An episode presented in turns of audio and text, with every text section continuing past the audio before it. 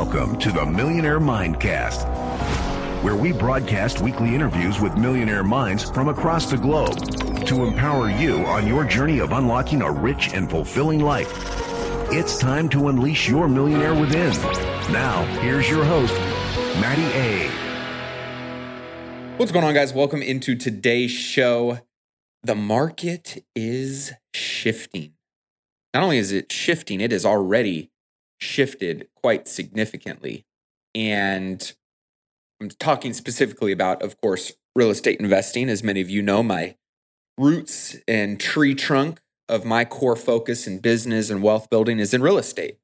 And so I'm a big believer in the best, nobody has a crystal ball, but the best crystal ball is always using the data, right? The data that's out there to help drive your next decision. Because at the end of the day, when it comes to investing, you know, why I stopped being a realtor uh, in my early 20s, why I really transitioned over to being a full time real estate investor was the decisions that are driven by emotion from most people often lead to things that aren't the most logical. They aren't rooted in, you know, making the most sense.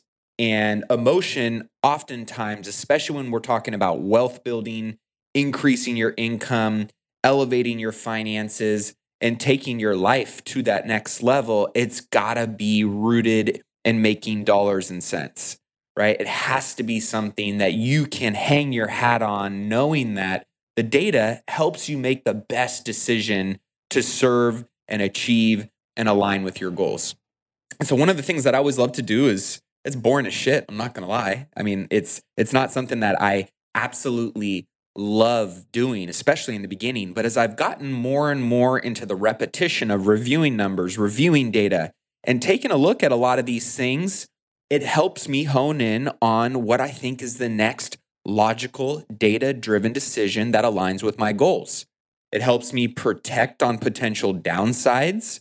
If I see trends pointing in that direction, it helps me capture potential upside if trends are indicating that things are going in that direction. And so I wanted to just share some of the things that I've been seeing in the data recently. And if you guys are following Wealth Building Wednesday with Ryan and I, then you guys know we, we cover a lot of this stuff.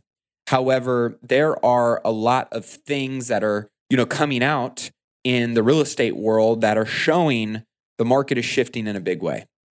And of course, we're seeing days on market increase. We're starting to see inventory year over year, month over month increase. Still, obviously, um, in competitive landscapes and well below what we would say, you know, is a buyer's market. However, uh, we're seeing trends go in that direction. Price per square foot on certain houses is starting to settle down a little bit. We're seeing less offers. We're seeing less mortgage applications. And so I wanted to share some of these things that might help you get a better crystal ball for yourself based on what some of your goals are. And many of you, as I know, who reach out and say what up and hit me up asking questions are real estate investors or you're interested in building wealth through the vehicle of real estate. And so, first and foremost, if you're a new listener, uh, don't forget to hit that subscribe button uh, and say what up. Shoot me a text at 844 447 1555. Say hello. Let me know where you're tuning in from. Uh, if you enjoy the show, of course, please leave a review on iTunes or whatever podcasting platform it is that you enjoy listening to this content on. But my goal is always just to equip you with tools, strategies, and really thoughts that help you, that really create space to help you make the next best decision for you specifically on your wealth building journey. And so, one of the things that I always like to dig in is the data. And we've been seeing weekly initial unemployment claims increase this last week, in the week ending May 7th, the advanced figure for seasonally adjusted initial claims was 203,000, which is a small increase of 1,000 from the previous week. However, this is something that, of course, if people aren't working, if people aren't making money, right, then that ultimately is something to be concerned about. You know, the overall CPI report on inflation you know, barreled ahead this last week at 8.3 in April, um, which is really remaining near a, you know, 40 year high. So we know that inflation, the cost of goods, the cost of services is continuing to be a challenge and a bottleneck in the marketplace, in the landscape for, you know, businesses and for consumers as a whole. So this is something that I think is going to continue to restrict people's buying power and if this narrative, right, continues to stay consistent, consumer confidence as we know is going to continue to have right a turbulent ride going forward, which ultimately is going to get people doing what? Thinking a little bit more intelligently about where they're putting their dollars, who they're giving their dollars to, how they're allocating their finances. And, you know, for many people who track, you know, GDP and who track a lot of this information around, let's say, a recession, you know, we're essentially in uh, a small, mild, moderate recession. And it could be something that we do continue to trend towards. And in times like this, when most people who aren't right paying attention to this information, who aren't sharpening their axe, who aren't putting more tools on their tool belt for times like these, it's a tough and challenging time. And in times like we're in and or headed towards, um, you know, we've been in this helicopter money, the government's going to bail me out, you know, moratoriums are going to protect me mindset and mentality for a lot of people. And as a lot of those things are coming to a close or getting lifted, a lot of those safety nets and a lot of those, you know, worst case scenario situations now starting to become more of a reality for certain people. And those bargaining chips or those safety nets are getting removed. There's going to be some potential opportunity to help create solutions, solve problems, and capture value as a result for people like you and I. Now, there's a lot of investors out there that are sharks and want to take advantage of people and take advantage of their situations. I'm a big believer in creating value, operating with integrity and ethics. And when your product and service meets that person's motivation and you can provide and deliver and execute on whatever that strategy or that solution is to help that individual and make it a win win for everyone, that's when I honestly started building my real estate investment portfolio back in 2010 and 2011, 12, 13, 14 along the way when there was a lot of turbulence in the recovery of the financial crisis of 2008. And I see, and I've been saying this for quite some time, there's going to be opportunity as the dust settles from this pandemic and the party is over and the music shuts off for a lot of people to have to face the reality of the situation and the decisions that they did or didn't make during that time. I can't tell you how many people I saw, you know, their their income wasn't increasing or it was barely increasing and yet they were out spending 2 3 times as much buying boats and RVs and new houses and all kinds of stuff that ultimately if the trend didn't continue going in that direction and something shifted a little bit, like we're starting to see and feel, and probably will see and feel more of going forward, that could leave them in a pretty tough and challenging situation.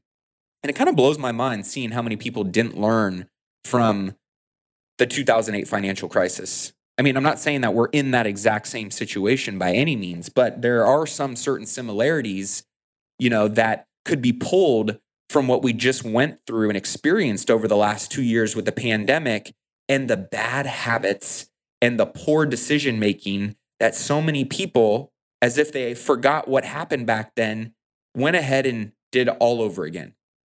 And I'm a big believer in like, hey, if you didn't go through that experience yourself, there's enough people in situations to learn from to make sure you don't make those same mistakes. And I'm seeing a lot of people making those mistakes and potentially going to pay for them. And so, with that being said, I think there's going to be a great opportunity for years to come in the real estate industry and space for people to solve other individuals' challenging problems and get their hands on some really great investment opportunities. And if you're a new investor or you're an investor in general, you know, I see a lot of investors make these mistakes. And so I want to make sure that if you're going to get back into this space and you're starting to see some opportunity come out, which is going to be out there, you don't make these same mistakes too. And I'll share what some of those mistakes are. One, I've made them. And two, I think these are ways that if you're aware and your you know mind is turned on to the fact that these could be some potential mistakes you make yourself, you can at least sharpen the axe, create more awareness and make sure that some of these things don't impact you in a negative way as you go out and get more aggressive in times where there's more abundance of opportunity, which I believe we're going to see. So I'm going to share those here with you in a second. But in terms of, you know, what we're starting to see on, you know, the housing markets, inventory increasing, you know, not a big surge in new listings and, you know, data coming out, but we're seeing month over month, year over year in increasing inventory. Are you an accredited investor looking for more passive income investment opportunities? If so, text the word deals to 844 447 1555. This will get you on my accredited investor list. And anytime we have a new exclusive syndication opportunity that you can invest in, you will be the first to know. That's deals to 844 447 1555.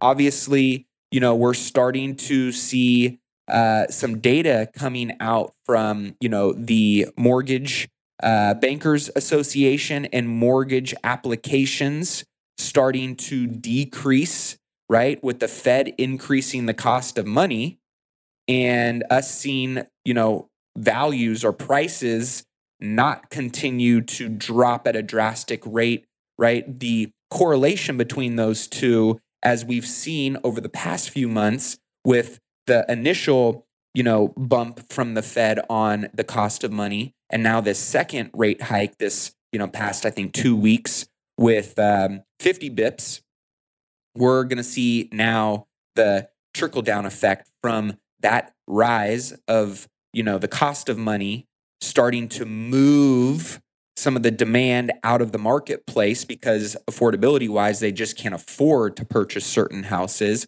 or maybe their confidence in the shift of the market, maybe wanting them to delay their ability to get into the marketplace. We're starting to see some of these things now, right? These levers being pulled that are, you know, starting to slow the real estate landscape. And so one of the things that, you know, we're starting to hear from builders being that builders, you know, are often ones who are putting out a consistent amount of product in inventory, right? At least this last, we'll say, um, month over month, you know, April from March, uh, inventory was up 17.9%. It's a relatively big jump. Now, when we're talking about the overall data set, right, it's still very low, but eight of uh, 15 of the top active and popular markets around the country were up year over year. So active inventory in these markets were down 19% year over year in February and down 4.8% year over year in March.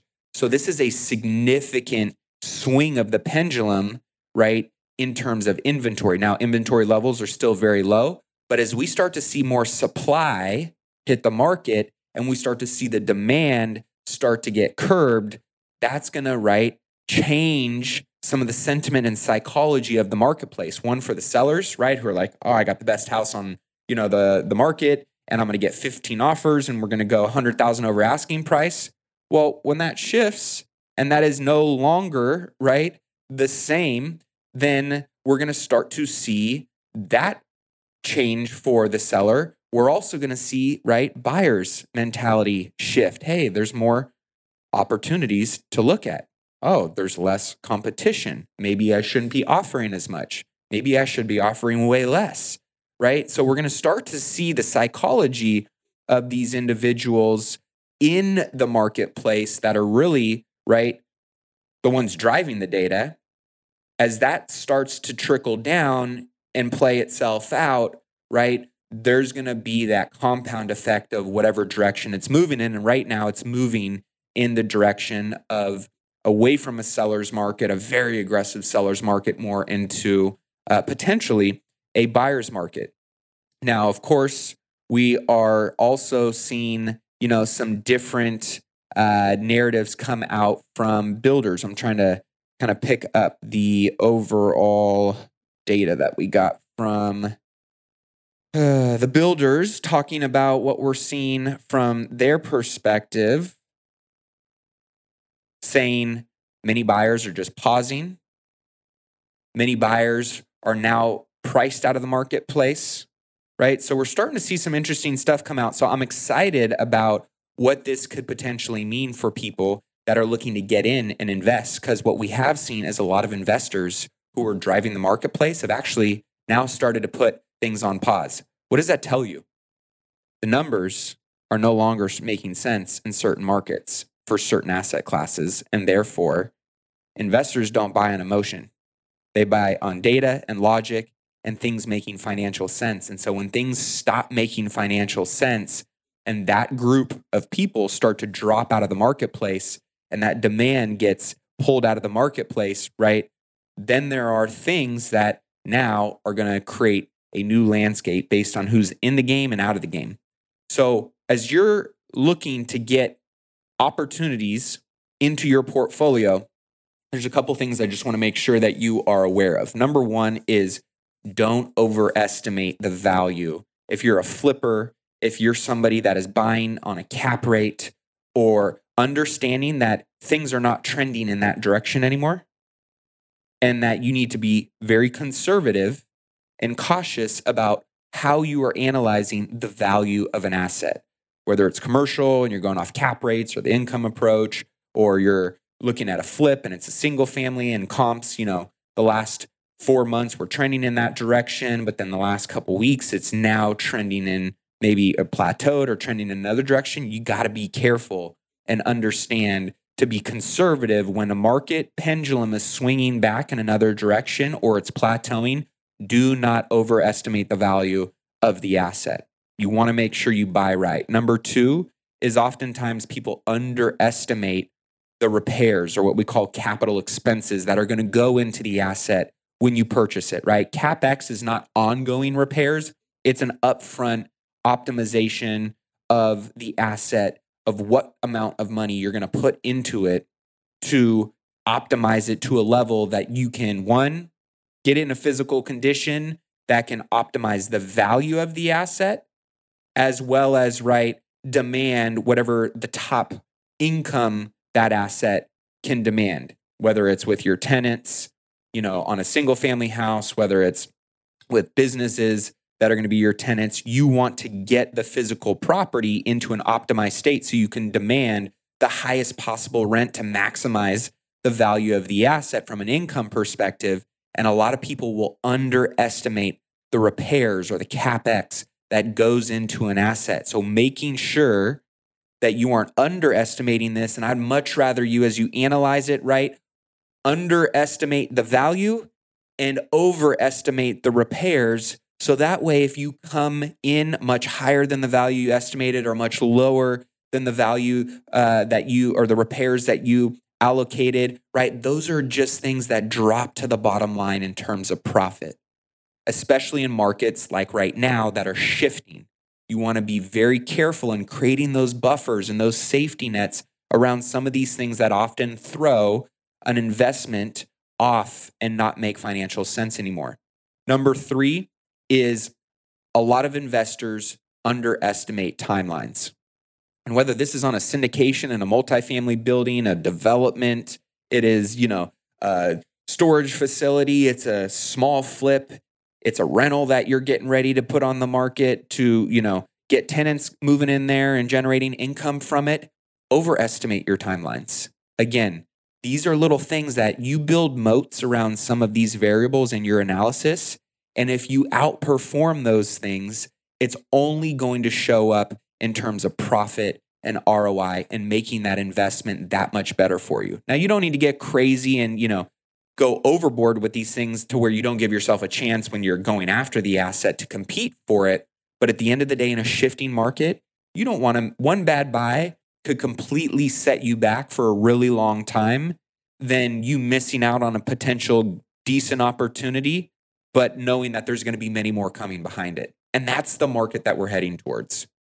So, underestimating timelines, be more cautious and conservative, especially in times where supply chain issues, contractor and labor issues, there's a lot of things that are out of your control that could completely change your timeline. And you want to make sure that you're being realistic about that.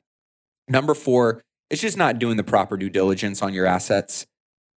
Make sure that you are going through the proper due diligence on any asset that you're going to purchase. Do the proper inspections, get the proper reports, pull the proper comps, right? Doing the necessary due diligence is a discipline that every successful investor has and understands the value of. It is not fun, it is boring, but at the end of the day, what is necessary to be successful and make sure that you have all the puzzle pieces to put together to have a clear, successful picture of what success looks like for you on this particular asset, due diligence is the name of the game. Last but not least is people don't underestimate or underwrite the asset for a worst case scenario. This is just like the sleep well at night peace of mind that I like to get by saying, you know what, like that's most likely not going to happen. But if it did end up happening, I know that if worst case scenario happened, these are what the numbers look like. And I can still carry that asset. I could still weather that storm. And this one particular thing if the worst case scenario happened, wouldn't wipe out five other properties that I have. Because then that wouldn't make financial sense and wouldn't be something that I would necessarily feel comfortable, right? Buying one of those things, knowing that if this goes wrong, worst case scenario, and it wipes out these other five assets, I can then start weighing out the pros and cons of whether or not that's worth it to me. So underwrite the asset to a worst case scenario. A perfect example is I got a buddy. He bought a beautiful house in San Diego that it didn't necessarily make sense financially to rent out to one tenant as a long-term, you know, tenant inside the property, but it did make financial sense if he could short-term rental it and Airbnb it all the time. Well, long story short, this particular area of San Diego removed all the short-term rental permits, made it illegal to do short-term rentals, and now he was losing money on that asset every single month because worst case scenario was I can't short term rental this and Airbnb it out. I can only rent it out to one long term tenant on long term leases. And now all of a sudden, I'm making way less every single month than what my mortgage payment is. And I'm hemorrhaging. Thank God he was in an appreciating market where the equity and value allowed him to get out of the asset and basically break even. But that was a worst case scenario. And he didn't plan for it, he didn't underwrite it. And he ultimately purchased that property based on a blue sky pro forma instead of understanding the potential risks and downside. Don't make that mistake. It's not worth getting yourself into a financial bind. Small, tiny steps over time, compounding, will create massive growth and upside for you but if you make one bad decision, it can completely erase all of that. So making sure that you understand worst case scenarios for your investment decisions is very, very important. And then, of course, making sure you have the right team members on board.